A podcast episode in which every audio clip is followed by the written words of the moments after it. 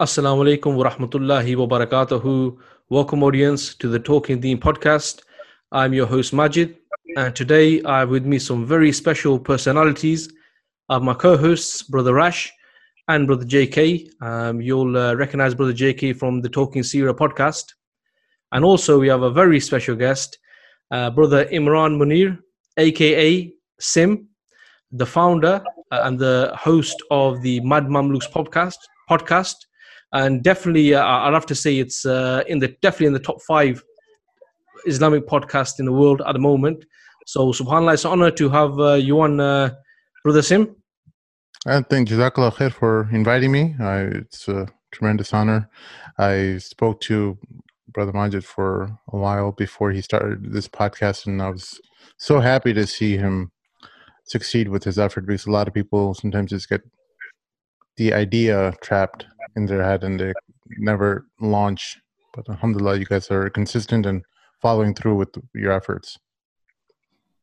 Yeah, subhanallah, we, we, we're trying. Uh, you know, it's been a bit, uh, since the podcast has been going, it's been about a year now.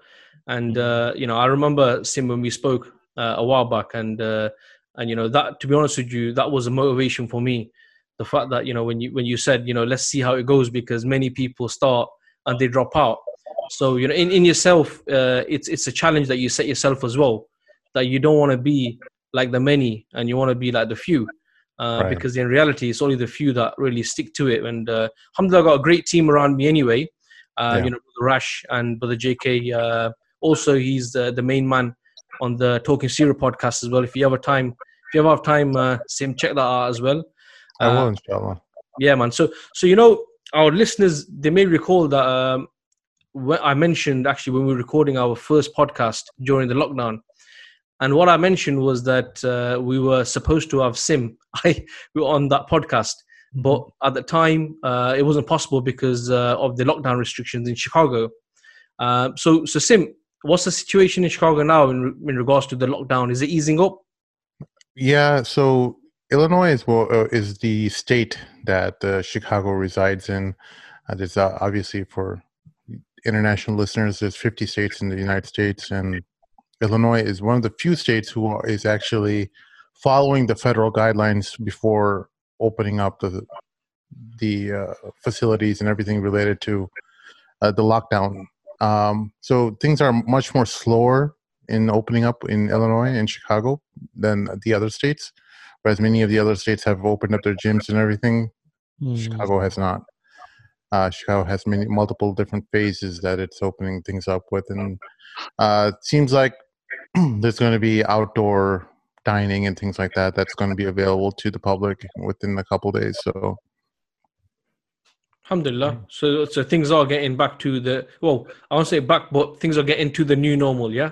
Yeah, it'll be the new normal until the uh, the numbers spike again, and mm. they're gonna have to lock down again it's just it seems like it's going to be a back and forth game to control the numbers unless uh, if the numbers don't actually uh, increase and, and hit their max peak then uh, we'll probably be at this new normal. But from what someone described to me i think this description was apt. The only reason they're lifting up their lockdown is that they have available hospital beds for you if you do end up getting sick. So um, that's I and guess prob- probably, yeah, and probably even in addition to the fact that the economic problem is get, getting larger than the kind of the health problem at the moment.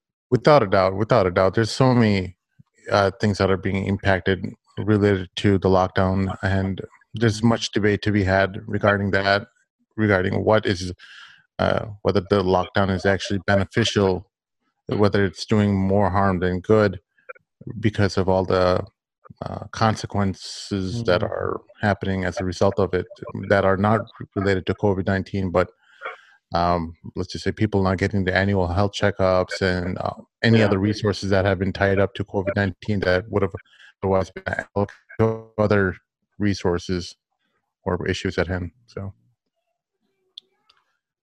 Yeah, subhanAllah. Well, inshallah, hopefully things get back to normal anyway. But, you know, uh, there's a lot of stuff cracking off uh, in America at the moment. Uh, and this is the reason why we wanted to do the podcast. Uh, in a way, it, short notice to a certain degree because of what's, what's going on.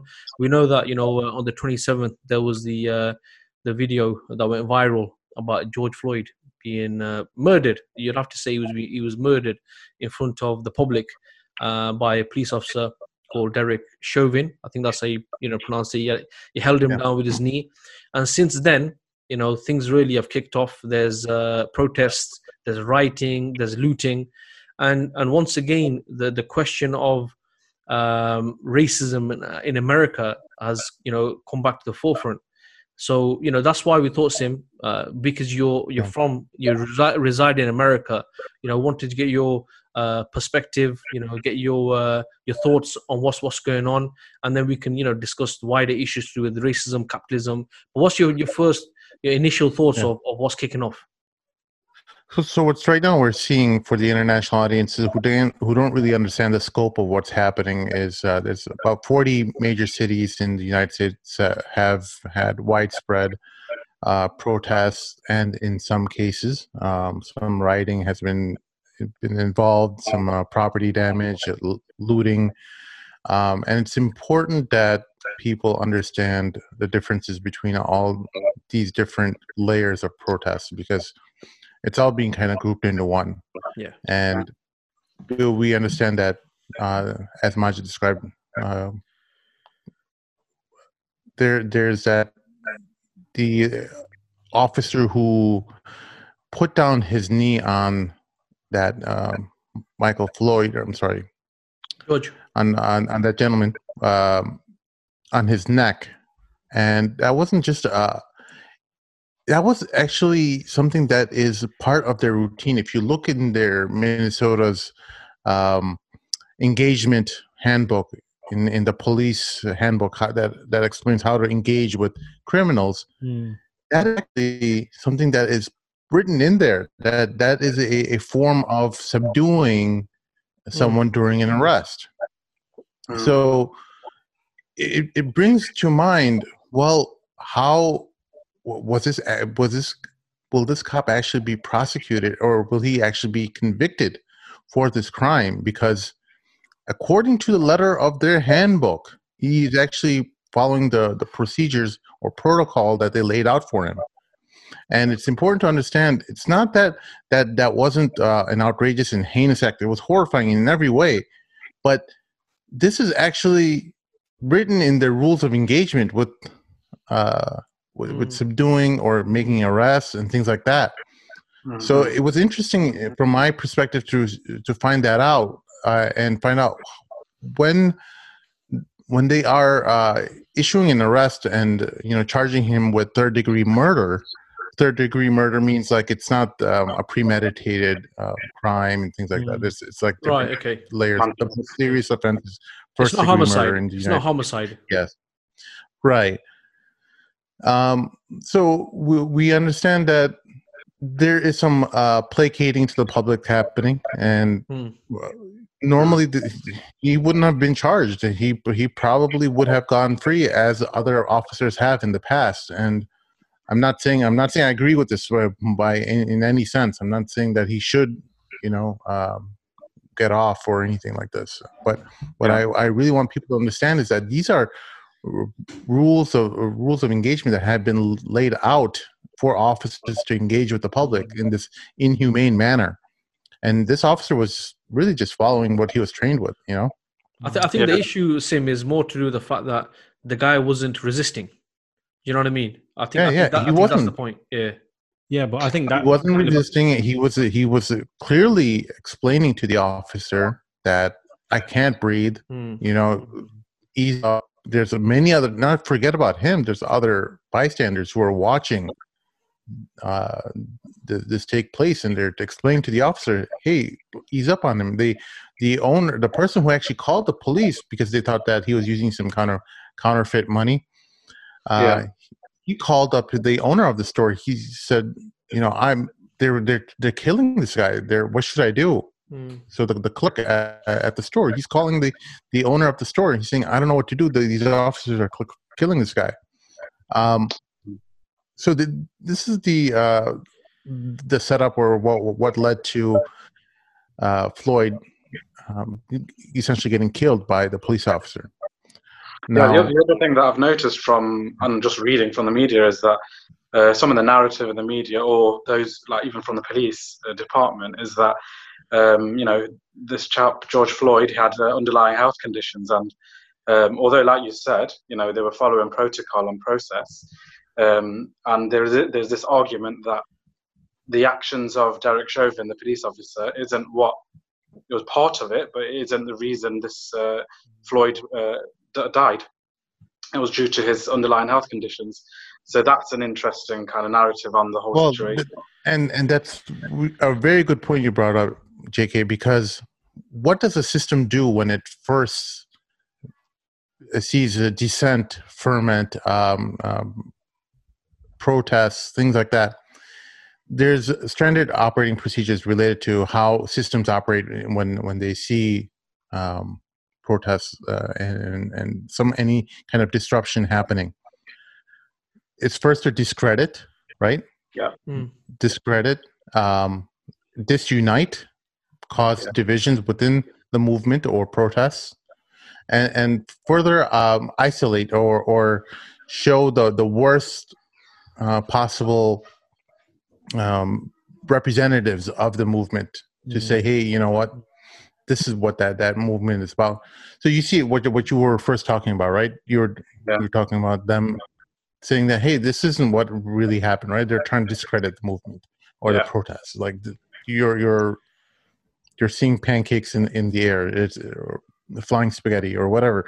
You're not you're not what what you're seeing is not actually happening. So they're trying to discredit the the whole notion of what's actually happening, or denying the existence of, of racism. That hey, you know what, this only happens in certain pockets of society. It's not necessarily uh, that it happens to everyone, right? Um, and then there is the idea of um, showing the worst of the protests yeah, definitely. to society. So when you go turn on CNN, you don't see any of the peace. Ninety nine percent of the, the the protests that have been happening have been peaceful, but what you see is protests across LA or in Minnesota, and you see warehouses burning and streets being looted. Those are very small sectors of what the protests ha- have transpired to. And many people who I know who have been on the ground, they've called me and said, "Hey, Sim, I've seen these violent individuals come and take take over the rally. They come in in droves, and we all the peaceful people end up having to, uh, you know, move over to the next street over, or they have to get out of their way, and these these other people with other objectives in mind, causing property damage, chaos, mayhem. These these people are ending up getting all the, the spotlight. In some instances, they've even seen um, bricks and other uh, materials that are used to cause uh, damage to property out for them while they're so that it's been like a stack of bricks would be laid out by um, by unknown individuals mm, very wow. early morning. Someone would come at night and drop off big pile of bricks. Wow! Right in front of the courthouse or something, or, or a government building, and the the protesters are, are looking at the camera saying we we know what you're trying to make us do with this and we're not going to fall for it. Mm. so these are the reasonable protesters that that they won't show you in the media. The mainstream media won't talk about you'll find it in twitter streams things like that but um, we have to understand how the system is culturing the mind of of of society and saying like hey this is these aren't people who are really people who want change. These are people who want to steal, rob, loot. They won't want to take advantage of uh, the horrible situation that we have right now with COVID 19 by wearing masks and things like that and, and take advantage. So, so there's that layer, right? And there, there's the layer of the protesters themselves. Well, who are they comprised of, right? There are people who, uh, among the protesters, who are um, just horrible individuals who are taking advantage of the situation. There are people who um, don't necessarily care at all about um, racism or any of the issues related to structural oppression or racism. The, there's just people who are bored at home. They're, they're, they're, just not going to, and not they're uh, they're seeing uh, police resources being directed towards these protests, and they're saying, "Oh well, the police are guarding all these peaceful protesters. While they do that, we're going to go ahead and take advantage of the unguarded uh, infrastructure that is related to retail and." Uh, Ross, I've seen that, uh, that that video that you shared on Twitter with that you know that shop. Yeah. I think it might have been a mobile shop and stuff, and the guy was the owner was standing there, and that was sad to see. I think doesn't this expose also the the whole idea of protests in general and how they're uh, a, a means that don't really achieve the objectives that you know the whole concept of peaceful protesting whilst it sounds quite fanciful and that is going to create some degree of change how often do actual peaceful protests even instigate a degree of change especially when you know there are people who are so willing to dive in and utilize mob mob mentality to cause anarchy and chaos and stuff like that and actually detract from the very thing people are you know probably standing together shoulder to shoulder to try and promote in the first place yeah, yeah. many notable ideologues throughout um, the 20th century. The some of the brightest philosophers and thinkers have, have said that peaceful protests, uh, you know, they they're not completely uh, useless, but they don't really instigate the change that you want to take place in society. But uh, now, I'm not I'm not necessarily advocating violence, but I'm saying that when you want uh, people to take notice, um, you want change to really take place. Unfortunately, the, the human psychology is built towards recognizing um, eminent or, or, or power, right? We are, when people have organized and massed and, and, and are displaying power and, you know, are showing resistance by utilizing uh, whatever they have at their means, uh, you know, whatever they can use to uh, you know, push back at the power structures, then the, the system will say, oh, you know what? I'm going to figure out a way to accommodate whatever requests that they have. Now, the system. Do you ever watch the, the Matrix? Yeah, yeah, yeah. The Matrix. Who, who wasn't? You, you know how, how they make adjustments. Mm. You, you yeah. know how they, they, they the the Matrix, uh, uh, the agents and, and whatnot they, they make adjustments to the system. So what what they'll do in in this situation with yeah, they're going to take enough change will take place just to uh, Pacify to people. put the public on, under the boiling point to yeah. control their, their they, they might introduce some legislation related to um, engagement with police training tactics and things like that you know police may may need to uh, have a, a better form of uh, training procedures and things like that. There might be some reviews like this that are thrown their way, but the idea of institutional racism that's happening, structural racism, mm.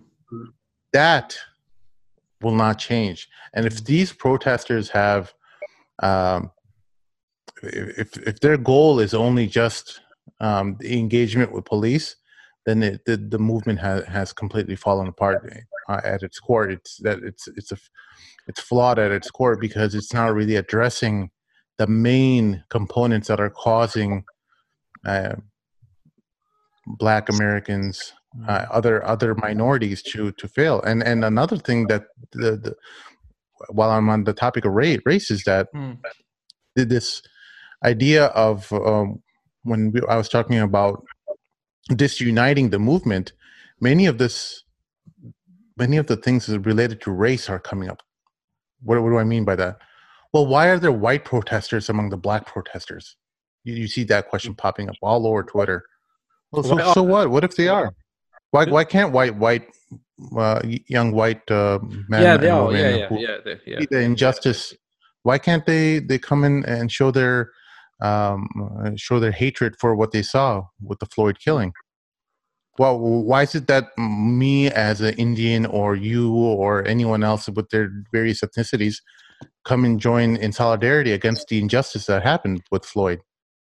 So this is another thing that that creeps up by disuniting the movement and causing um, people to say, "Oh, you know what? This is just a black issue. You, none of you uh, are allowed to talk about it." And there will be people within even the black community who will say this stuff, and there'll, uh, you know, there will be black people who will also say, "You know what? Everyone's welcome too." But the people who will get the voice are the people who are saying, "Hey, hey." You're not allowed to talk about this. You're Arab or you're Indian or you're Latino. You're not. You're not allowed to talk about our issues. So they, they try to cause division among a movement that is trying to build momentum and trying to show the system uh, some display of force that hey we are a force to be reckoned with and Yeah, and, and on, sorry. what, what, no, what one what I think is really interesting point you made about um, non-blacks supporting, uh, you know, Black Lives Matter or whatever movement it may be, uh, whether it be the Floyd issue or all the previous issues that, you know, this isn't something new. You know, it's been going on for a while, and you could say for even be beyond, uh, you know, the movements, the modern movements we have now. But Mm. what, one thing that's interesting is that when it comes to um, these, uh, you know, these protests. Uh, uh, you know, it's interesting that you spoke about how it's being controlled and there's there's some sort of maybe some insidious efforts to um, make it violent. Um, but one thing that I was thinking about is that it's quite understandable uh, to see protests become violent or aggressive in that, you know, when it there, there seems to be some sort of cycle. So initially, you know, they may try uh, peaceful protest because that's the, the initial kind of let's speak out against it. But when you continually see that there's no impact in this activity or it doesn't lead to any change, as we've seen, you know, this issue seems to be a weekly occurrence. And actually, only when it's captured on camera does it come to the forefront. But it must be going on behind, you know, when the cameras aren't being shown, right? Um, so it's, it's a societal issue.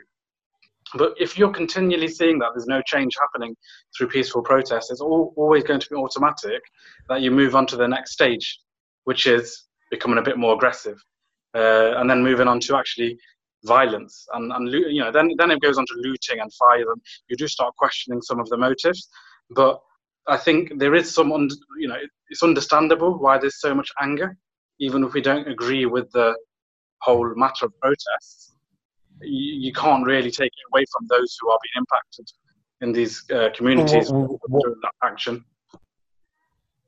JK, we have to just parse out what we mean by violent protests, and because there's it can mean a lot of different things to many different people. So there's the uh, protests that are happening against the police, right? Where they're uh, protesters have started throwing rocks and you know damaging police vehicles and things like that. That's one component. But then Yeah. there's also the other component of looters who are damaging private property and exactly. um, you know, committing theft and things like that. So we have to isolate. What happens is violent protests kind of get lumped in together with the looters, and Yeah. often gets discredited. There is legitimate forms of protests that are violent, not and but still kind of peaceful in the sense that they're just damaging uh, police property, but not really harming the police officers' health and safety. You know, so in that respect, like you'll see all over Twitter or social media, you'll see a lot of these vehicles being damaged and things like that. But you'll none of those officers have actually been hurt. Um, Yeah. Those were tho- those were police properties that were uh, left on certain streets, and protest protesters took advantage of them being unoccupied. Right. So um, it's just important to make that distinction, just because people kind of end up lumping everything together and discrediting um, the violent protests themselves. And by violent, we don't mean killing or you know um, hurting specifically, but it's more like the the Palestinian rock throwing type of protest, right? There's just it's not really hurting or maiming anyone. Um, quite the opposite. The, the the police officers themselves, there's a laundry list of of how much um, actual injuries they've caused to people. The, a reporter, a television uh, photojournalist or something from can't remember what exact agency she's from. She lost her eye. She she's permanently blinded by a, a bullet that they fired. I don't know if it was a rubber bullet or a paintball, but Mhm. something. I saw a uh, video with paintball. I saw one video with one Yeah. guy firing paintballs at uh, journalists. Right, right, and uh, you're seeing. it's so fun to see um, mainstream media get a pie in their face. You know, when you saw the CNN reporters getting arrested by their own, you know, apparatus. These are CNN is, is just a tool that's used by the government institutions to control the their narrative and and uh, seeing them get arrested and then later on the governor of the state apologized to cnn like we didn't mean for this to happen they you know that it was just uh, an in, incidental consequence of what they were trying to accomplish normally they would never you know Mm. uh, stir have problems with cnn because cnn upholds what their narrative is you know they're going to, to give them the platform the uh the message that they want to relay to the to the masses right so It's like it's like you said though. Um, um, like some of the mainstream media will give us a narrative, and especially us here in the UK, uh, we will get that narrative. You know, always on on the, on the when you turn on the news now, it will talk about the violent protests and the looting, Yeah. and we'll try to discredit uh, all, all what's happening there and uh, show that it's just uh, you know yob yob mentality. Um, but um, I think the, the important distinction or the comparison you made with the Palestinians was quite good in that even in Palestine, anyone who kind of has shows some sort of aggression towards Israel is deemed to be the the criminals, the terrorists, uh, rather than viewing it as they're the ones that are being victimized and, and oppressed. But you But I'm know, sure we'll go. You know, the, I'm just going to say, Jacob, that the protest you're saying, you know, the, the thing is that the fact that the fact that racism has been going on for for a while, right? The fact that we've had, you know, you had the the King issue years ago, you had the Arbery, uh, Ah- Ah- Ahmaud Arbery issue not long ago. The thing is that you know, if if people are affected by this, whether they're black or or just say the you know the minority people, right? The thing is though, would you not uh, would you not say the fact that the fact that they vent their anger, whether it's uh, peacefully or with a bit of violence, right? I'm not even talking about the looters. Let's not even bring the looters into this because they're on their own flex, right? So the people that are uh, uh, protesting, they're protesting against the police. They're damaging police property. Hmm. But the problem of racism, right, is something which is far beyond the police right in Mhm. reality you've got uh you've got the commander in chief of america right now who's a blatant racist right so the, the problem is a societal issue. This is something which is institutional right? And what happens is that if they are then just the anger goes against the police and like sim said they make a bit of tweaks in the legislation you know about how you can behave and whatever.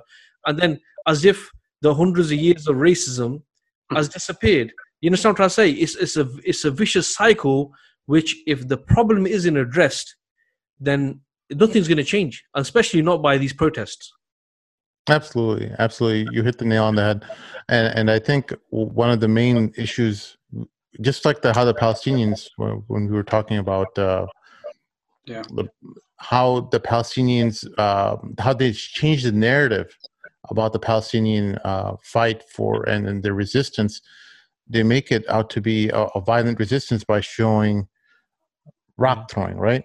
But rock throwing hard is hardly violence.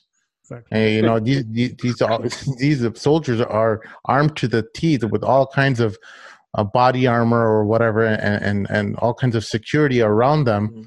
That and, and same with the, the the police over here. They're they're they're completely shielded up head to toe. They're not not a scratch is happening to them. They're not getting a scratch. I promise you.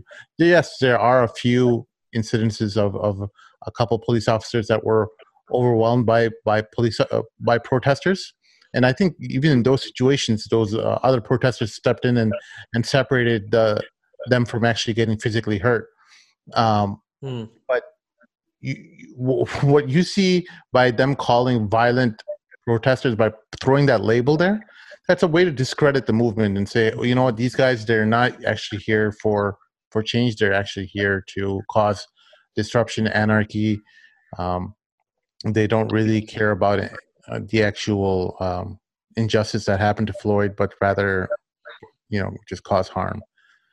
And and that's important to to notice as, as a viewer that we have to we have to sift through the the narrative that's being pushed. Now i'm curious as as an american to see what you guys uh, are seeing in the uk as a you know from what you see in the media how is because I know what I've heard is at least some protests have started even in the UK as well. Yeah, there was a protest today in London, wasn't there? Again, quite a lot of people can just again classed as it was peaceful protest, um, a fair number of people. But again, it, I think the, the story is such that it has got out into it's a worldwide story. Obviously, now there's going to be worldwide protests, which is exactly what we're seeing here. Um, what J.K. said earlier on about the fact that I think what we're seeing is because the footage is available, it's made the issue come to the fore more rather than yeah. you know it just being a story or a headline. That footage has been uh, like like Maj said earlier, completely viral. So everybody's seen the image of the officer with his knee on the throat of George Floyd. So that in itself has become quite symbolic, and that yeah. I think has helped the movement ag- across the globe in terms of protest. Yeah. The, the, the, the other point about um, you know the, the, the, the, protests in London and Peckham is that the what the, the like the call or rallying call uh, on the placards has been that we are not innocent. So what they're trying to say is that even the UK has not as not as much as America, but has had its fair share of uh, you know there be either, whether it be police police brutality or brutality from the authorities, like Mark Duggan example, for example, that that you know, they're trying to show that this isn't just an American issue. Uh, it's, it's, it's, an issue that is imp- impacting lots of Western countries, and you know, it's in line with what Maj was saying that we can't just view it as uh, something that's just in the police authority in America that need to clean up their act and then the, the problem will go away. In fact, this issue has been boiling up uh, for for decades, hundreds of years actually, and it is systematic. It's within the system of capitalism. I'm sure we'll go on to discuss this, but right. um, many countries have been impacted by it. It's just that some of the incidents in America have come to the forefront and, and are probably a bit more blatant uh, than than other countries. It's a bit probably soft, a softer uh, type of discrimination.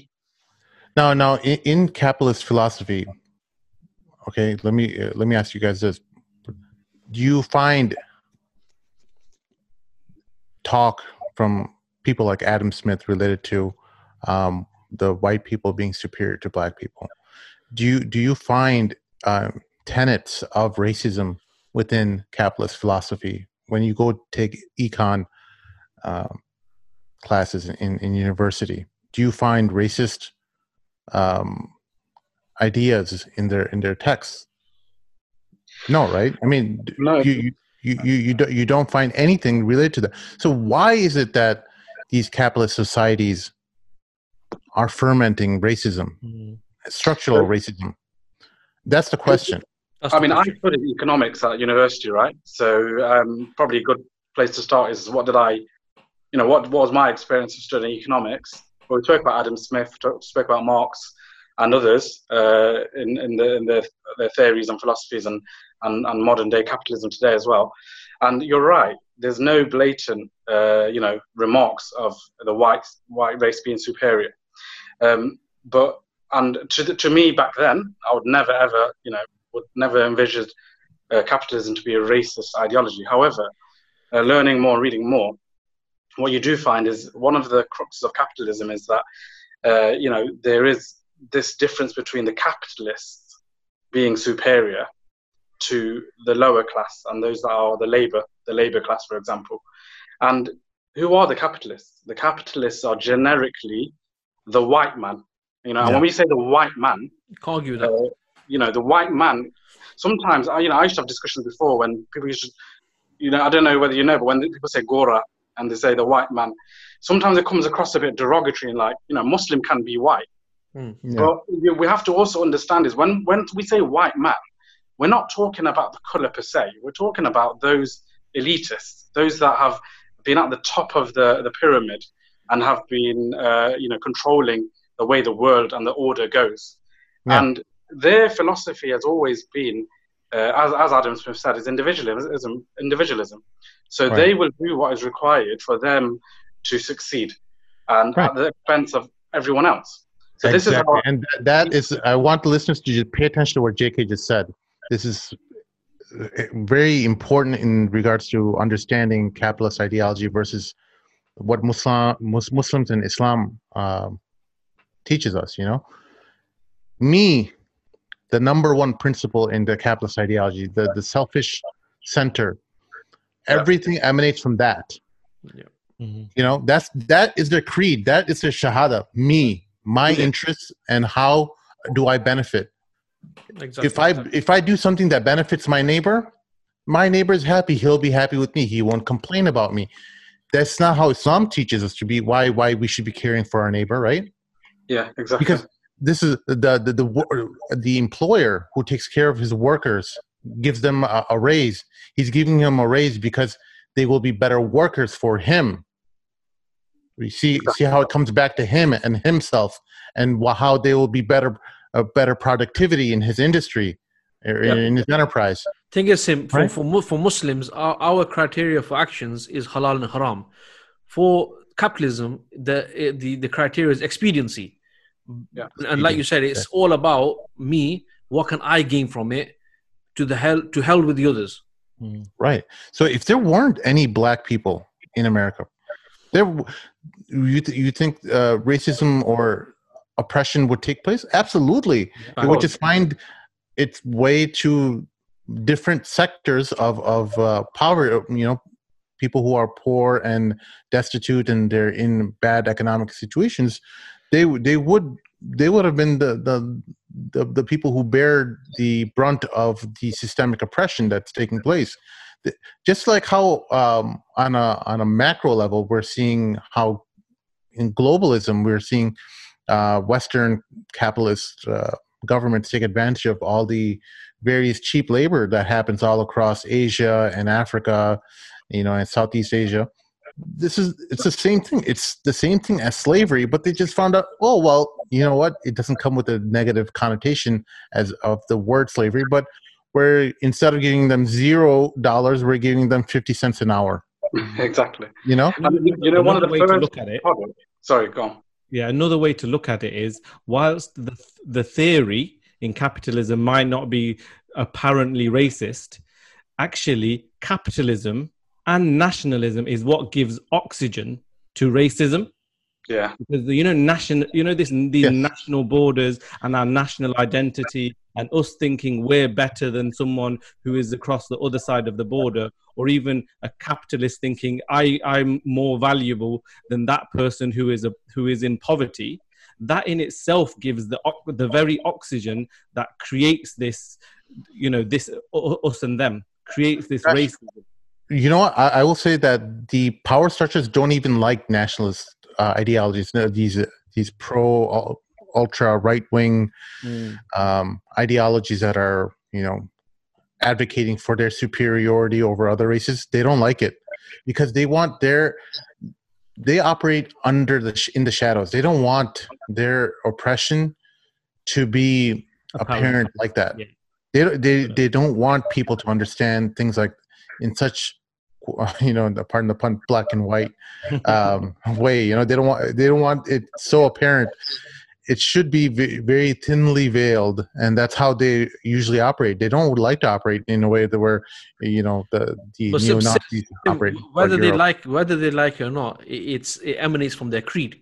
No, no, it emanates from colonialism, right? Colonialism it laid the way for capitalist industries and, and capitalist societies to flourish, right? Yes, of And course. what we're seeing right now is a consequence of what colonialism has done throughout the world, where you know um, a select group of white men and uh, you know white societies were able to distance themselves from the rest of humanity by a large portion. Right now, there is, uh, I would say, around 250,000 people on Earth who control over uh, around, I want to say, 20% of the world's resources or wealth, essentially.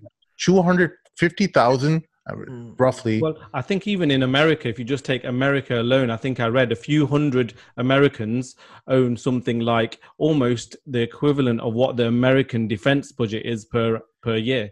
Absolutely. The, the influence that those people have in terms of, like, you're right. Maybe nationalism isn't even the thing for them. They- For them, it's almost that they don't want to be th- in the limelight as being we're American, but they're the elitists that behind the scenes, because of that major wealth gap that there is and all of these problems that stem from it they're the ones that are influencing a lot of this. And i think that's part of the problem with protests as well sometimes is because what are you pro who are you protesting? You're protesting those same power structures in order for those same influentials to make changes to the very system that they're actually in control of how right. is ever going to how many of those police officers did you see in the protest that were from various different backgrounds of ethnicities? I saw asians there i yeah, saw african americans there. I True. saw th- th- these police officers of, of various colors and, and ethnicities. So that's that's not the problem.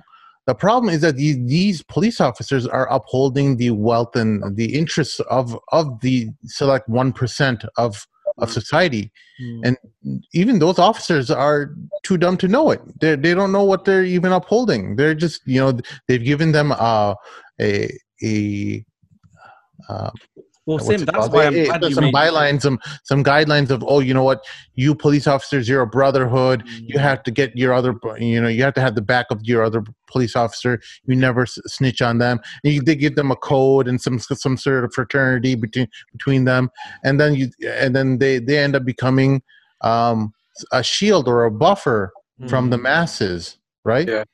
Go ahead, I'm glad Sim mentioned that point about you know the the idea of the blame is on the police. Yeah, the blame right. is on the police because they're almost that front line to the oppressive structural oppression that is there already. So it's easy to blame them. But like you said, you know, in in some of the handbooks and stuff, if they're saying, you know, these are the things you're allowed to do, and then once they do them, and they get found out for it, they're the ones that are having the book thrown at them What's happening yeah. the whole time is that structural oppression that has actually led to that. Even the Black Lives Matter and even those people protesting against people are protesting sometimes for a change of policy within the police. But actually, that's yeah. not going to change anything. Right. Yeah. And, and and just imagine for a second if that 1% of 1% in America, let's just say they were a, a multitude of ethnicities, um, black, Hispanic, Muslim, you think things would change? Absolutely not, because the creed of capitalism is still existing within them. Mm-hmm. Right? The, the creed of my interests, my protection, my industries, those selfish inherent principles are still within them and they they will still continue to manifest the way they do with uh, with the structural racism that you see play out in society so it's not how a lot of the critical race theorists will have you believe that it, it's a, a, war between white and black. Mm. It's a war between capitalism and humanity. Humanity and society. And just, just, I think you made a key point, Sim, in that if we look at the history of capitalism and where it was, where, you know, where the birth of capitalism came from, it did come at the back of colonialism. So at the end of colonialism, or you know, the, the, the, historic version of colonialism exists today. It's just a new form. But right. the historic colonialism where there would be a land grab, in fact, that's where capitalism bore itself from. And, you know, h- how many people know that one of the first products of capitalism or merchant capitalism, which was its like its early form, how many know that the, one of the first products was slavery? It was, it was you know, the transatlantic slave trade was one of the first products of capitalism. Yeah. So if this is where it was born from, right? If this is the birth of capitalism, then no wonder uh, this racism, you know, racism is part and parcel of that. And the distinction I make is that racism isn't a product of capitalism because that would be like saying that it never existed before capitalism. But obviously it did. It, it, existed amongst the Arabs. It existed even from day one. You know, you could argue that Shaitan was a racist in that he was racist against the insan. But you know, we won't go into all of that. But yeah. what I'm saying is racism has existed. But capitalism, what capitalism did, it adopted.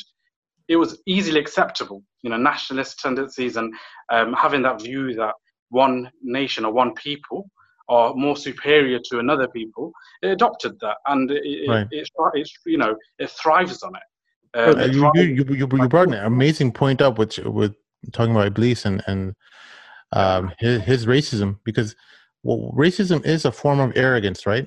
Yeah, definitely. It, definitely. This is this is and Iblis' ultimate crime was his arrogance, right? Mm-hmm. Exactly. And uh, when when you see the various branches of of arrogance. You see racism and, some of these uh, um, other um, distinctions that people make amongst each other with related to wealth and things like that right so it's not just just race but also other barriers people make uh, amongst each other to to feel better than than uh, other other human beings and why humility and um, asking for forgiveness and these these values are so much they're so important in Islam, and it's why what makes us different as Muslims, and why we should take so much pride in and, and thank Allah subhanahu wa ta'ala for blessing us with Islam because um, ultimately it's not just we're not not only satisfying uh, or meeting um, hoping to please Allah subhanahu wa ta'ala but we're really bettering ourselves at the end of the day. We're we're lightening our load and we're we're becoming better human beings at the end of the day yeah, yeah. and you, you know, so, you know, if you think back uh, to a famous uh, quote by uh, the late Malcolm X, uh, may Allah reward, reward him, reward him Jannah, is when he said that the the solution for racism in America is Islam, and he said this after he had traveled to uh, Mecca, Medina, after he had traveled the Muslim lands, where he said himself, you know, in a, in a letter to his his wife Betty Shabazz, that look, you know, I've sat with the white, you know, with the red, and and subhanallah, he, he, certainly he must have come across the, the hadith of the Messenger وسلم, when he said that, you know, the white is not superior to the black and the, the red to the white and, you know, the Arab to the non-Arab. So, you know, without Islam, you know, when we talk about a, a bond, if you think about uh, a bond that can unite people, there are many bonds and they all, they will all fail. For example, patriotism. Patriotism as a bond will fail because it only uh, it only really comes into play when there's an external threat to the land. Okay, nationalism will always fail as well because the fact that you know it will even have issues from the structure within. Okay, because everybody wants dominance.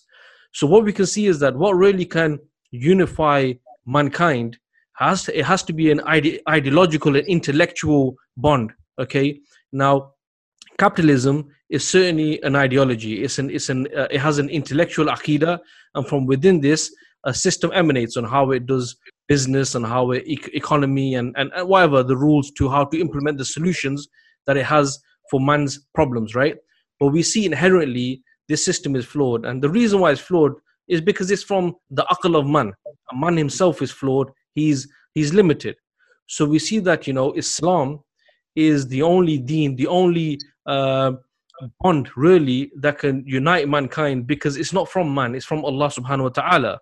Okay, and this is what Malcolm X, Malcolm X was saying all that time back. And I think, to be honest with you, it's worth discussing now. Certainly for you know, because there may be non-Muslims that are also listening to this podcast. The fact that you know we can clearly say that Islam has the solution to racism. Yeah, absolutely. Yeah. Uh, Islam safeguards and makes uh, distinctions between uh, what is good for you and what isn't what isn't bad for you. The reason why capitalism doesn't have anything to say about um, racism it's not because that it doesn't care. It's just it, it actually says it's irrelevant. All that's relevant is your pleasure. It's made essential truths. Um, it's recognized essential truths like power, pleasure, wealth. Um, these are ultimate truths that uh, certainly Islam also recognizes, but uh, has parameters around.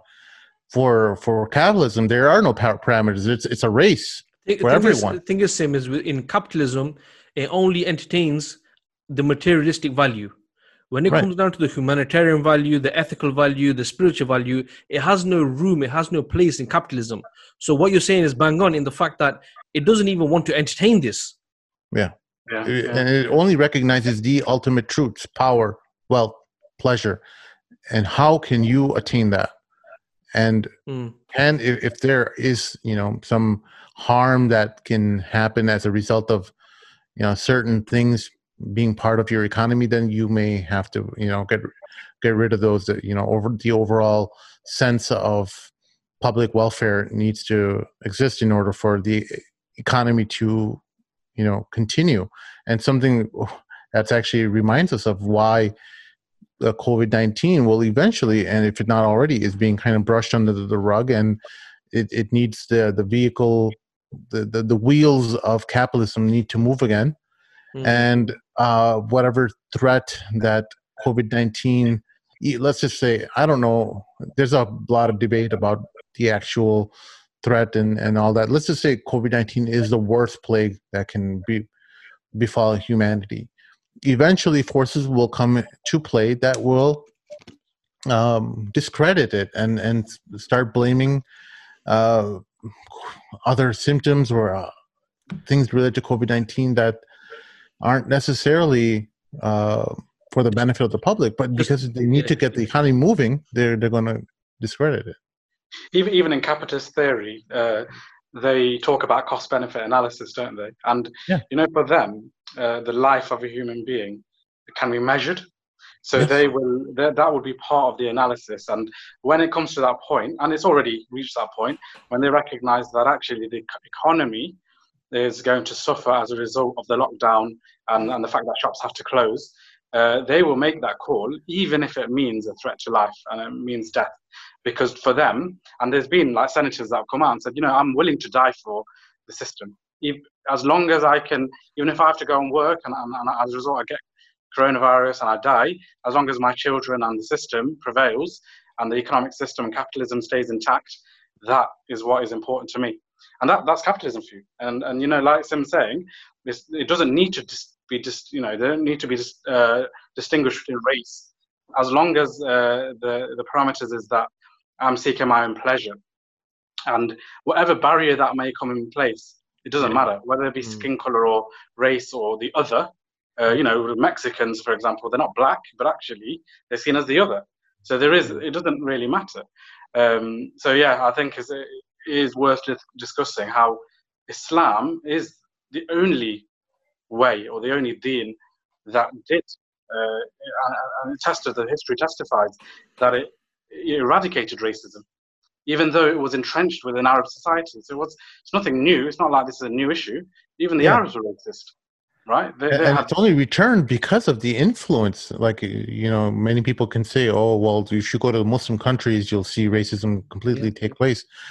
These institutions, after the uh, the Islamic institutions were wiped off the map in, in Muslim countries, that is only when uh, they were replaced with co- colonialism, that these uh, things like racism ended up fermenting and taking place in society. And uh, why you see so many issues like um, colorism and, and things take place in our in our Muslim societies is because of the effect that colonial empires left in our in our countries. It wasn't as a result of Islam and Muslims. As quite the opposite. You see, you saw a very nice uh, medley or blend of uh, of Muslims all across the various regions of, from North Africa to the Levant to Turkey to all the way to India.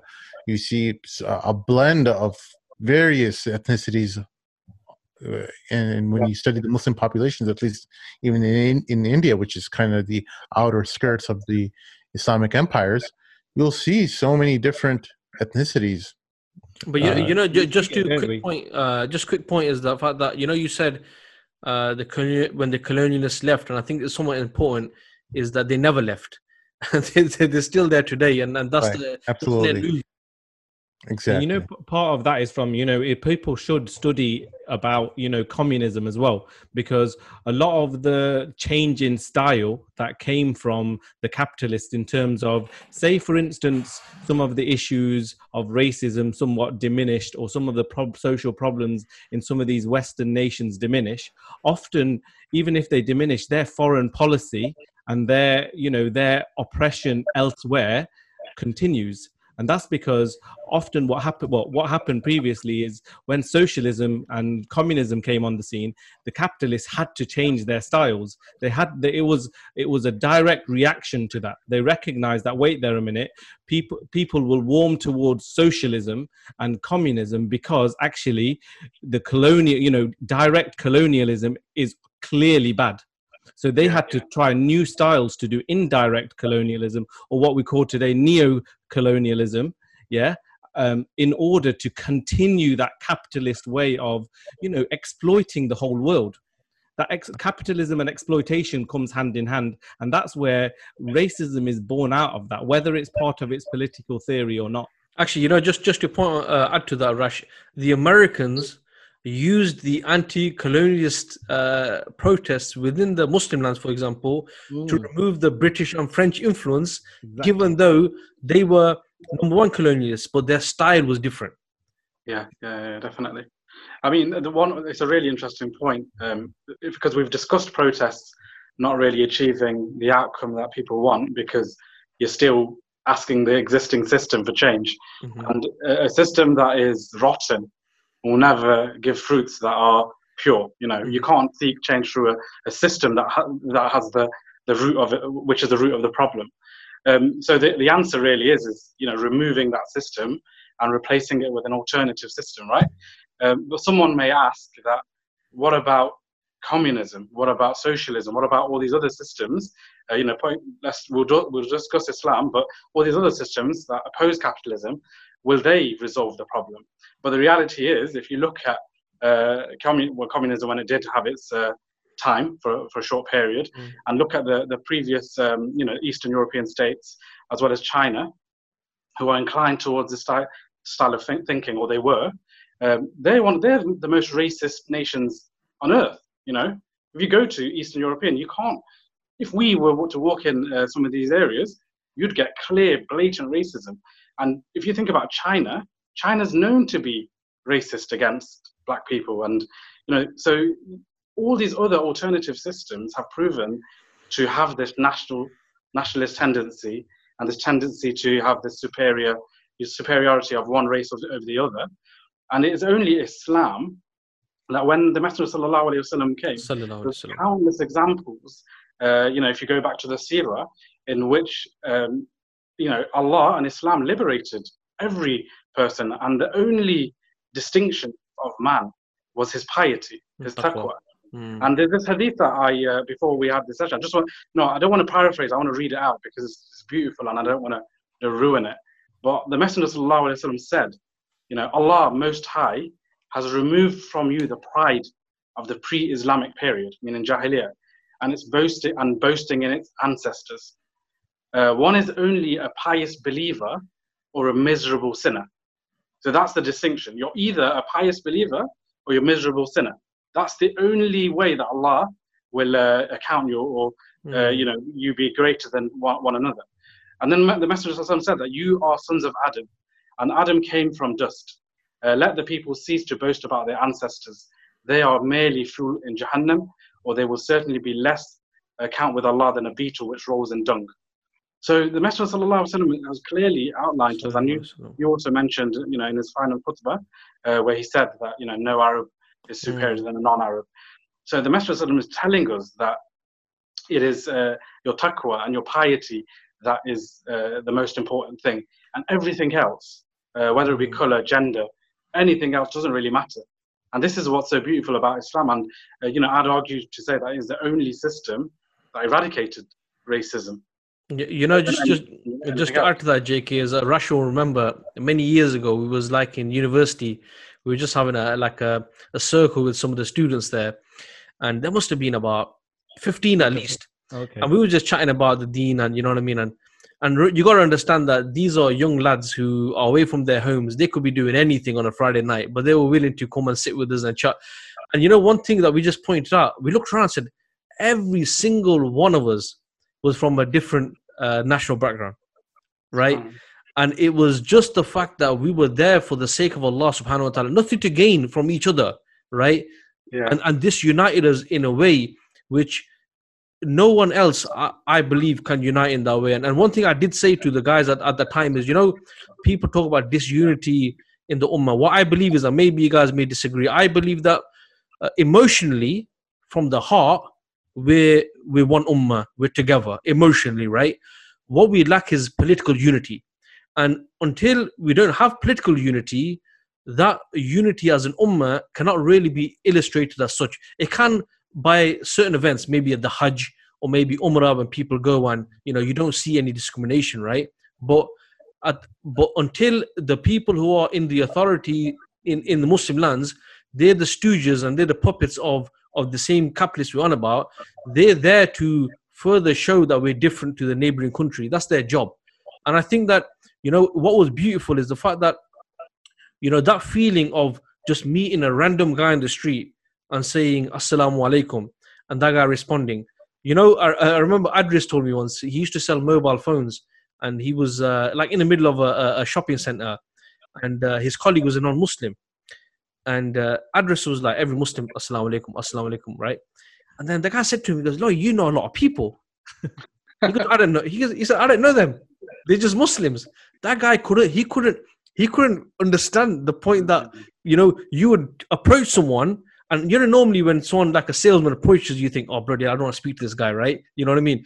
So you're approaching someone but they're happy to respond just and they don't even know you subhanallah you know for me personally is you know only islam can and and, and the reality testifies for this but unfortunately uh, the point i made is until we don't have polit- political unity we can't illustrate this beauty uh, to the rest of the world, whether it's America, whether it's in the UK, you know, they will always feel that even though there's inherent problems in the current system, it's the best thing going.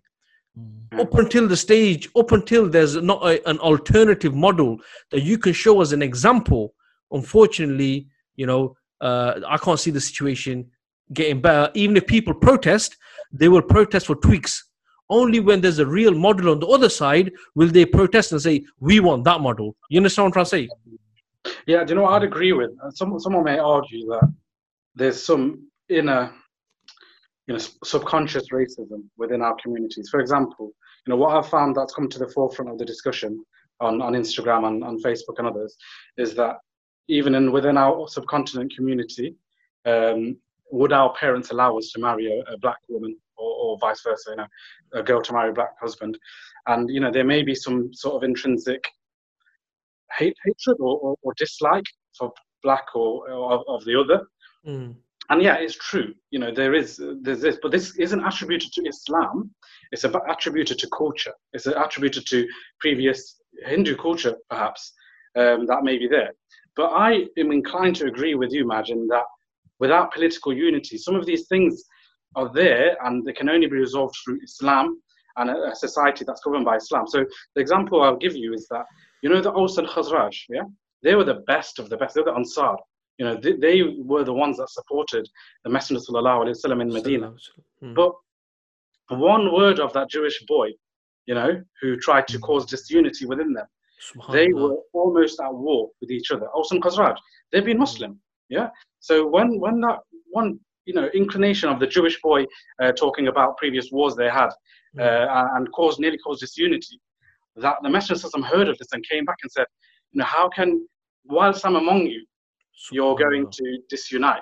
What would happen if I wasn't even here? And Allah subhanahu wa ta'ala revealed the famous verse, وَاَطَّصِمُوا بِحَبْلِ اللَّهِ جَمِيعًا وَلَا تَفَرَّقُوا and hold on to the rope of Allah and be not divided. You know, that was the verse that was revealed. And what, what that shows is that only through that unity will these any of these inclinations towards uh, uh, one tribe or people being superior to the other will, will, will be removed because our unity will be based on that Islamic bond, as you were saying. So I think that's the, the point. It may exist, but without that unity, without that society of Islam, uh, we won't see it kind of flourish. Absolutely. This is a, that was a great point that you made, JK. Uh, without a doubt, until we recognize the institutions that are in place within our own societies, Muslim societies, and within our minds, how we've internalized core beliefs related to capitalism, that we think that, oh, you know, well, I'm not capitalist. Well, when was the last time um, I helped out someone that that didn't need necessarily um, that couldn't have benefited me at all. Let's just say, let's just say, um, one of the things I, I do um, uh, is I go and I, whenever I'm, I'm, visiting a different place in the world or, or in the states, I find out if there's any of my friends who are trying to start a podcast or starting uh, some kind of institution uh, related to Islam up, and I'll see if I can help them out in any way. Not because I need any help from them, but because thinking ideologically and as a, as a Muslim who wants to further the message and the cause of Islam and Muslims, we think along the lines of something completely different, where we do not try to offer help because we're going to get help later on. I don't help uh, JK out with something because JK will come on to my podcast later on or and, and help me out with with financially or something like that. That's not how Muslims think, but this is how the capitalist mind trains you to think. Oh, well, once you, when are you guys going to start monetizing, and when are you going to start advertising, and when are you going to do this and that and that? Because they, we've internalized these values. We've internalized it because Islam is no longer something that provides comfort and benefit to our our families and our, our core values, but it's become a money making scheme as well. You know, so it's become a place where we capitalize off of, and we've tried to benefit. I'm not saying there are not uh, you know added benefits of, of uh, being on YouTube, where you know YouTube gives you some measure of money or for for putting up your videos, but uh, even that it's very small unless you're a multi-million subscriber podcast. It's, a very small amount of money. I think even the the largest Muslim uh, YouTubers like Ali Dawah and Muhammad Hijab, they barely make anything off of YouTube. So uh, I, I, think one one of the things we have to understand is that um, I have to credit them because many other Muslims who uh, were who would be in their shoes would be promoting the heck out of themselves, utilizing many kind of different uh, promotional advertising, uh, you know, other enter- enter- enterprises that would um, lend themselves to promoting their products on their channels and things like that. But I'm I'm I'm not completely against advertising. I, I don't want people to think that you know I'm I'm completely against people making and earning a living, but I'm against people internalizing these values where it's become a basis of their thinking. The the the substrate of their their their patterns of thinking have become a profit income you know mm. elevating themselves in society to uh, get bigger homes faster cars you know beautiful women or whatever you know so this is these these are things that have kind of uh, placed themselves in, in our mind without even knowing you have to really do some thinking to kind of uh, comb out wherever the, these uh, poisonous ideas have kind of settled themselves in. To be, honest, to be honest, I think we're all affected, aren't we? Yeah, we are. We are, and if, if, I'd be lying if I had said if I that it doesn't affect me at all. I it's a daily thing uh, in how I kind of uh, process things out, and I, I try to think like how how is this how Allah and His Messenger would have wanted me to behave in regards to the situation. You should ask the children. You know, like uh, you know, put up a video on YouTube, for example, and like or even before YouTube, like, yeah, you know, go on YouTube, man.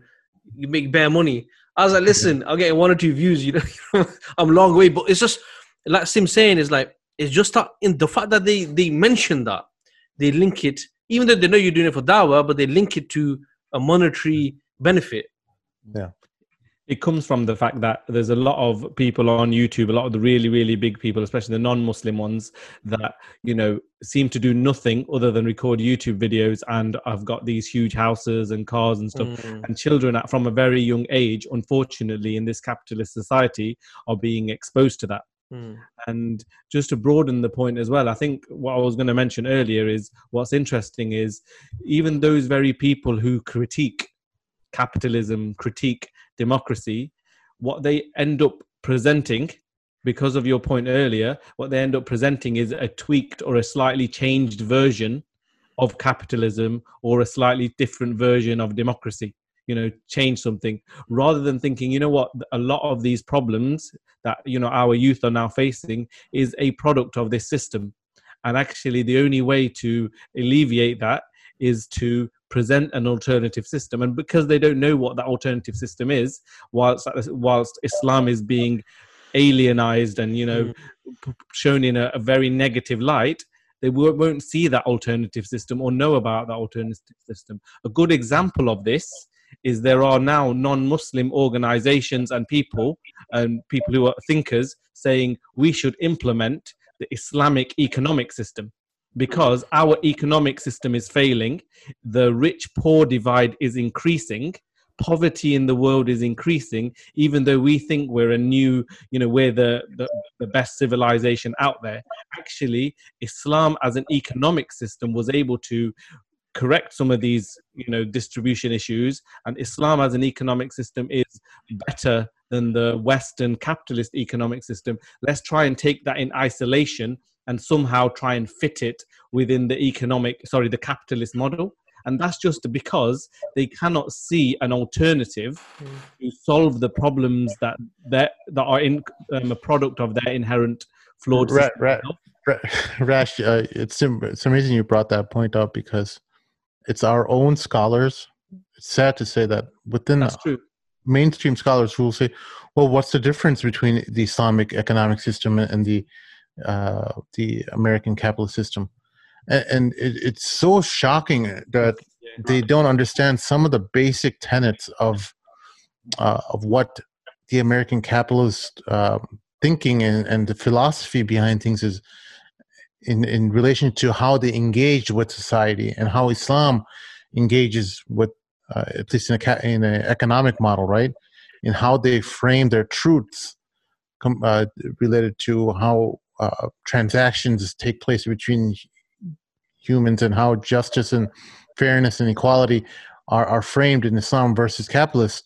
And then you you say then you say like, oh well, I don't understand why you know uh, these Black Lives Matter movements and police brutality take place. Well, I thought you said everything was fair. I thought there was no distinction between Islam, Islamic economics, and um, you know capitalist economics. And, and then now you're saying there's structural oppression because now you see like them just kind of moving uh, from whatever whatever breeze or whatever uh, social current is taking them. They're just kind of mm. hopping onto this from one to another, one to another, with no like cohesive argument, no no coherent argument that is kind of put together and offering society, well, hey, you know what, you guys are in a mess over here, but we as Muslims, we've had this tried and tested method for 1400 years that has uh, benefit for benefited our societies for a large part and has allowed us to coexist with many different ethnicities and, and, and colors and races altogether. No, you don't see any of that. You see, oh well, you know what? We have to do better as as uh, our individual skin color and our you know ethnicities. We have to understand each other better. Completely falling into yeah, the the traps uh, that that they want you to get busy with. That oh, you know what? This is a, a, a war of race and a war of of um, black versus white. White. It's not. It, it's it's a consequence of it. What what you're seeing, this mm. racism is a consequence of uh, capitalism and things like that. But at the heart of it, as as J.K. was outlining earlier, Adam Smith and them, they don't talk anything about black versus white, white or white. There might be a little bit of some some uh, uh, some other Enlightenment philosophers who had a couple of racist ideas here and there, but for the most part, Mm. there was very little. I think they used. Little, uh, uh, I think they used Darwinism. I think quite conveniently, Sim. Yeah, yeah. Well, but, and, and, still, that that's not the the basis of what their thinking is. No, no. They they're exploiting. They've realized like what is the fastest or the path of the least resistance in society. Well, here are the the the, the, the various areas in society that I can exploit to reach my objective as mm. fast as possible and that's mm. what it comes to comes down to with capitalism which which uh, laws which morals can i skirt by uh, taking advantage of, of these these holes in the system and and further benefiting myself I think so, it, causes, it, just causes a massive distraction, uh, whether it's Muslims or non-Muslims. All of all these things do, and whether the scholars are contributing intentionally or unintentionally, we don't know what that is within their hearts. But a lot of it causes a distraction, so that Muslims themselves start to think, okay, well, that means we can somehow utilize elements of Islam to fix problems that we see today. But in actual fact, it's those very scholars who should understand that the systems that Allah subhanahu wa ta'ala has derived, you know, has given us are holistic. The economic system is linked to the social system. If you try to implement one without the other, inherently you won't get the values or all of the values that are designed for that divine system in the first place. And I think it's a responsibility of the scholars to clarify that for us, but often that doesn't seem to be happening. But Rash, just, just to add to that as well, is that, you know, the, the question also might be how many people really understand what Islam is? And or what I mean by that is that if people think about there's a war, if people say there's a war in Islam, people get confused thinking actually, who is it Christianity versus Islam? You know, who who's at who's at war here? Because they view Islam as a religion. But if people could understand that after the fall of communism, the only people who had a, a, a creed, an aqidah, which, okay, it wasn't on the political sphere, but is an obstacle to complete control of capitalism across the world, is in the Muslim lands. So when we see what's going on today uh, and what has been going on, you know, the war on terror, i.e., the war on Islam, what we can see is that yeah, you know, definitely there's the the booty, i.e., the res- the resources, the raw materials. Certainly, that's something which appeals to the capitalists. But the main reason why we see this ongoing struggle between Islam and capitalism isn't due to entirely the resources, is due to the fact that the capitalists, after the fall of communism, which was an ideological war, they now know around the world there is only a certain people who don't just have the answers for what's before life and what's after life, they have a complete system that links it into the dunya, which gives you a social system, an economic system, a complete foreign policy, everything. It's just in the Muslim lands. So that's why you know we the, the ongoing struggle that we see in Muslim lands as well is due to the fact that the capitalists, you know, the Muslims really are the only obstacle they faced for complete control of the entire world. Mm. Yeah, I'd agree with that, and, I, and we're probably going to come to a close soon. But um, one thing I think audience should take away is that you know racism. We're talking about racism today. We're talking about nationalism and, and the other, but actually, I, you know, I don't want to belittle it because it is quite emotional and things are going on.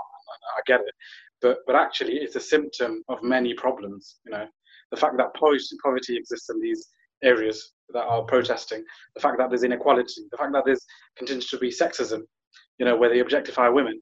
All of these are just symptoms of this capitalist problem, you know, the, the problem of capitalism. And when we understand Islam as an idea, as an ideology, and the fact that it's not set of policies, you can't just adopt the economic policy and then just apply it to capitalism. It doesn't work like that. Uh, as you were saying, that you have to adopt the idea. Uh, the idea of zakat, right? Zakat isn't a wealth tax in that it's just a tax and viewed as a tax as we see in this system, but actually it's something that's an ibadah. It's something that we want to do. So without that understanding of zakat, you can't apply zakat on a people who don't understand it. Otherwise, something else. It's not zakat. Uh, so what I'm trying to say is that all of these issues that we find, uh, whether it be in America or, or, the UK or across the, the world uh, per se, right? Um, you know, they're, they're, all symptoms of, of the, the, underlying issue, which is the lack of Islam, the absence of Islam, which is the truth. And we shouldn't have any, we shouldn't shy away from saying that. You know, we have the truth. Uh, and only when that's implemented that we'll see these problems. I'm not, I'm not trying to paint a utopia. It's not going to be a utopia, but it is the best system, the perfect system that, when applied, even if applied not 100% accurately, will resolve many of the issues. And it's the best system because it's from the creator. I think that's important.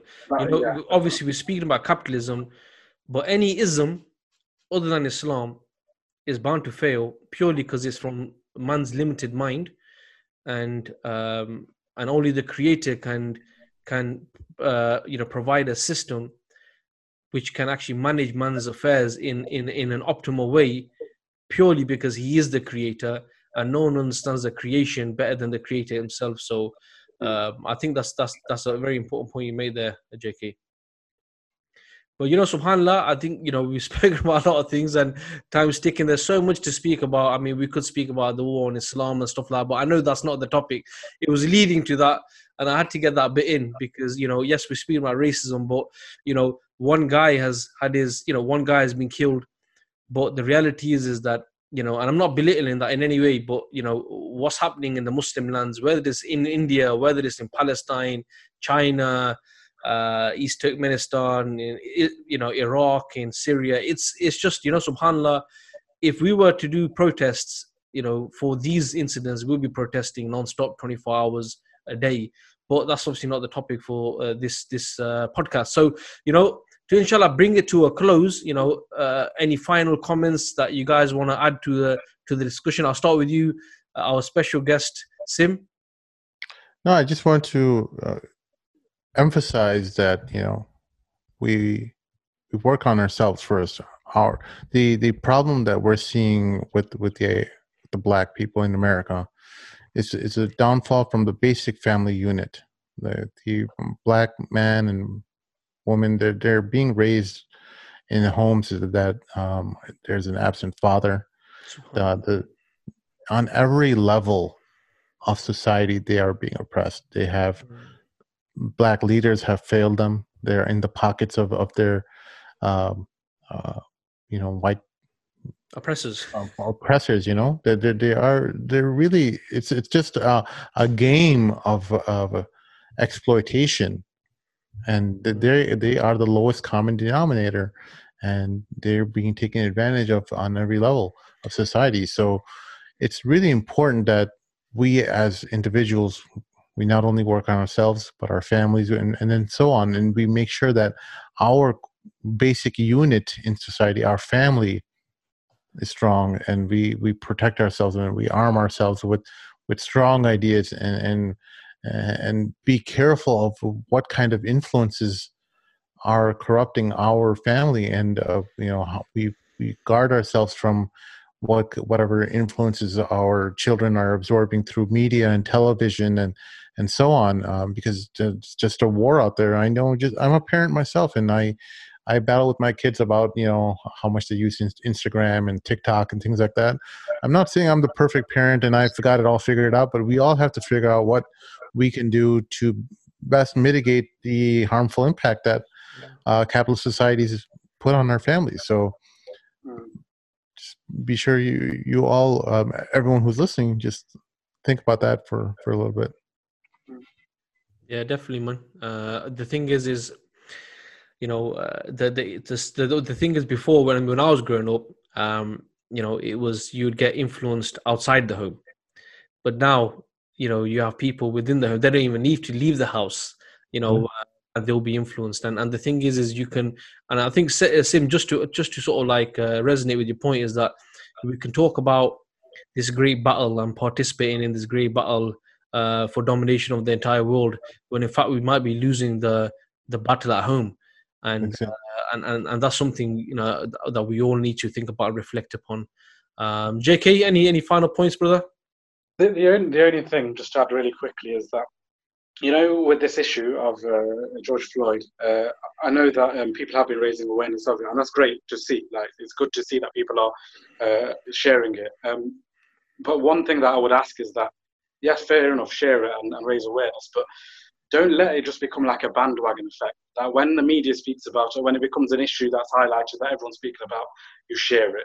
Rather, share it, raise awareness, but also look at some of the deep issues. And as we've discussed, what, what is the root cause of this?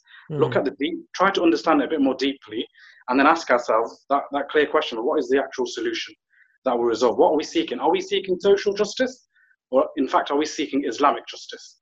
And mm. whether it be for racism or for any other matter, social justice is, is a, a term that's being used, right? But actually, as Muslims, we're seeking Islamic justice, the justice from, from Allah, right?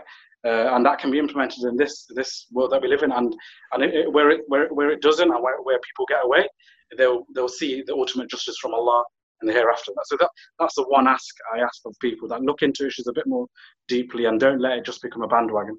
Uh, otherwise, we'll find that we share issues and don't really look into it uh, deeply. Yeah, bang on, bro, bang on, and brother Rush.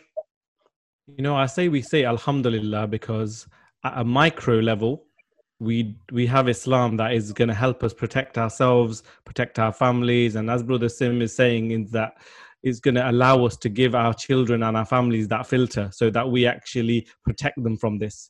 But sometimes the issue is, you know, if we just look at a micro level and don't look at the macro level as well, we will forever be just looking after our own bubble of people or our own families, and the the actual the the root cause will never be solved.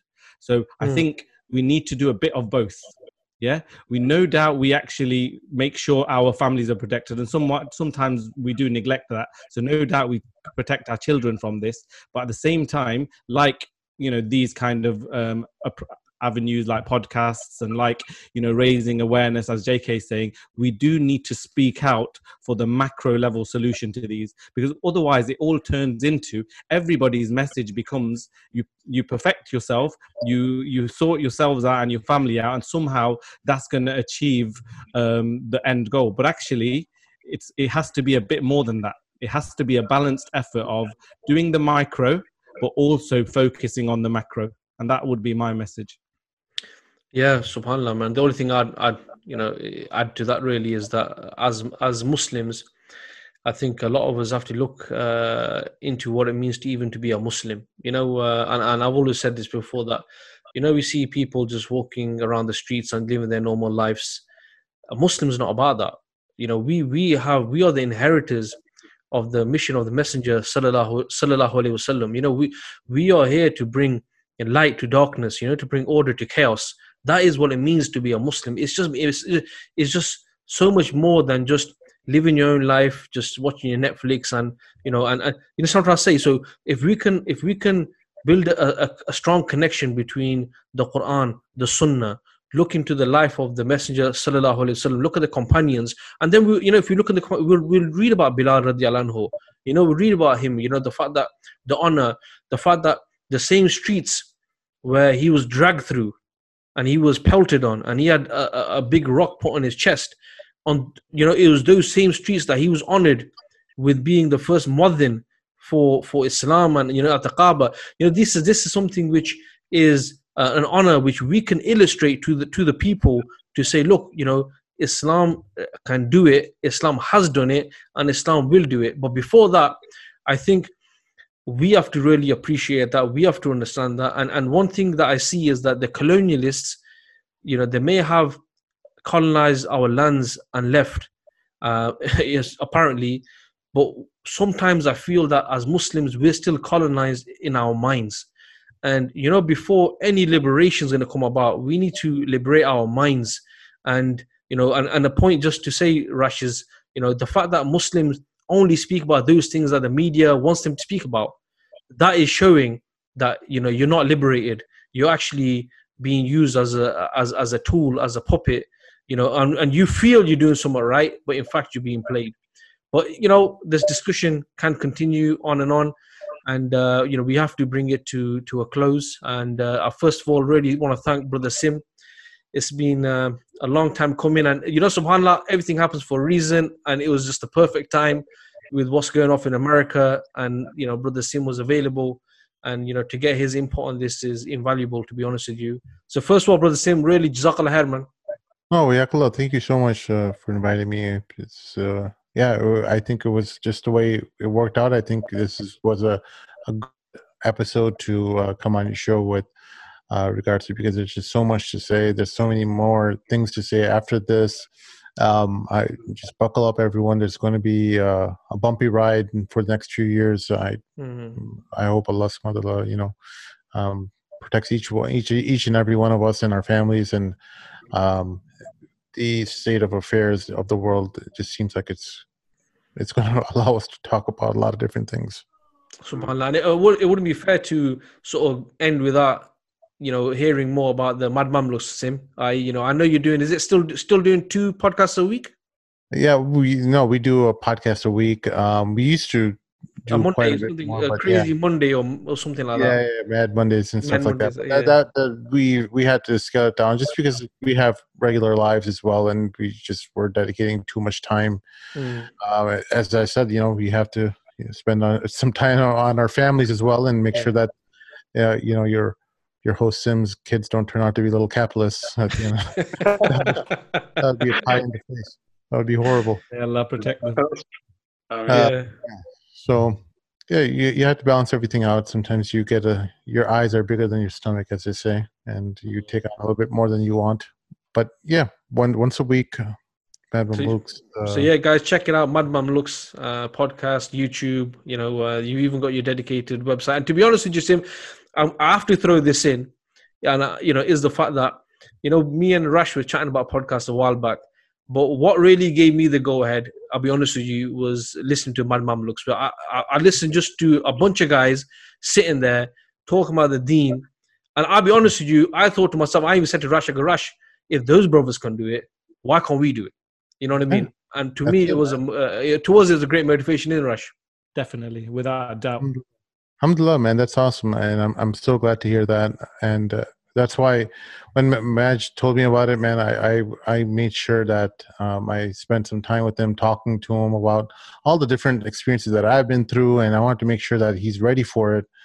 Um, and uh, just uh, so many uh, uh, props to you, Maj, because you know there's so many ways just to say, you know what, let it be someone else's problem, mm-hmm. and and even once you get this, I know Maj is working on many other side projects as well and he's uh, he's working on um, furthering his skills and skill set, and that's so much more important. You never ever rest on, rest on your laurels. You're always sharpening your craft and wanting to become better in every facet, from presentation to graphics to marketing to you know um, the ability to speak and entertain people that's it's all wrapped up and people just see a guy talking on on camera and and i promise you it, it looks it's so much more harder than it actually looks because when you if if I could invite some of these listeners who are just you know so easily commenting on, on things uh, like oh well brother sim you missed that one point. I'm like yes obviously yes that was something i, I should have said but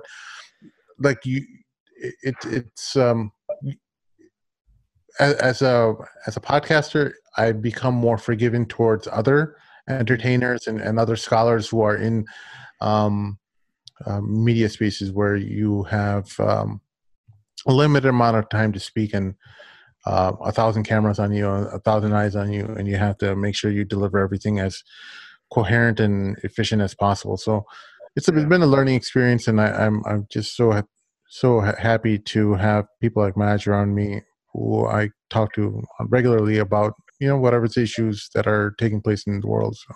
Alhamdulillah, Alhamdulillah. And Jazakallah khair to my co-host Rash and JK for taking the time out, inshallah ta'ala. I'm sure JK you have some Talking Seerah projects projects coming soon. And uh, we look hard for that. So yeah, Jazakallah to all the listeners uh, who are listening or watching this. You can subscribe to our YouTube channel and we're available on all popular podcast platforms as well. So from myself and from my special co-host and guest, Assalamu alaikum wa rahmatullahi wa barakatuhu.